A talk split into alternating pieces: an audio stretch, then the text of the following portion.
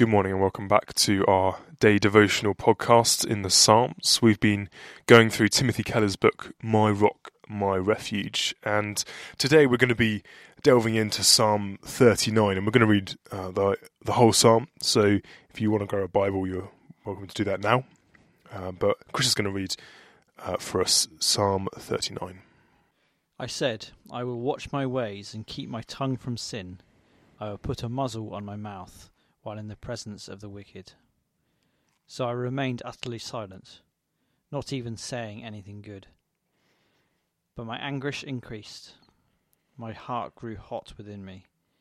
While I meditated, the fire burned, then I spoke with my tongue. Show me, Lord, my life's end and the number of my days. Let me know how fleeting my life is. You have made my days a mere handbreadth. The span of my years is as nothing before you. Everyone is but a breath, even those who seem secure. Surely everyone goes around like a mere phantom. In vain they rush about, heaping up wealth without knowing whose it will finally be. But now, Lord, what will I look for? My hope is in you. Save me from all my transgressions. Do not make me the scorn of fools. I was silent, I would not open my mouth, for you are the one who has done this. Remove your scourge from me.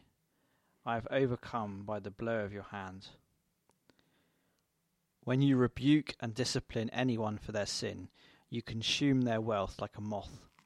Surely everyone is but a breath. Hear my prayer, Lord. Listen to my cry for help. Do not be deaf to my weeping. I dwell with you as a foreigner, a stranger, as all my ancestors were. Look away from me, that I may enjoy life again, before I depart and am no more. Everything in life is eventually taken away from us after a tragically brief time of enjoyment. Verses 4 and 5. The bleakness of this can lie heavy on the soul. The psalm ends without a note of hope, and that is instructive. It's, it is remarkable that God not only allows his creatures to complain to him of their ills, but actually record those wails in his word. The very presence of such prayers in Scripture is a witness to his understanding. He knows how men speak when they are desperate. God is confident we will look back at that and close our mouths lost in wonder at the spectacular love that planned even our darkest moments. Let's pray together. Father, I can get so confused and angry at your dealings that I might also say, Look away from me.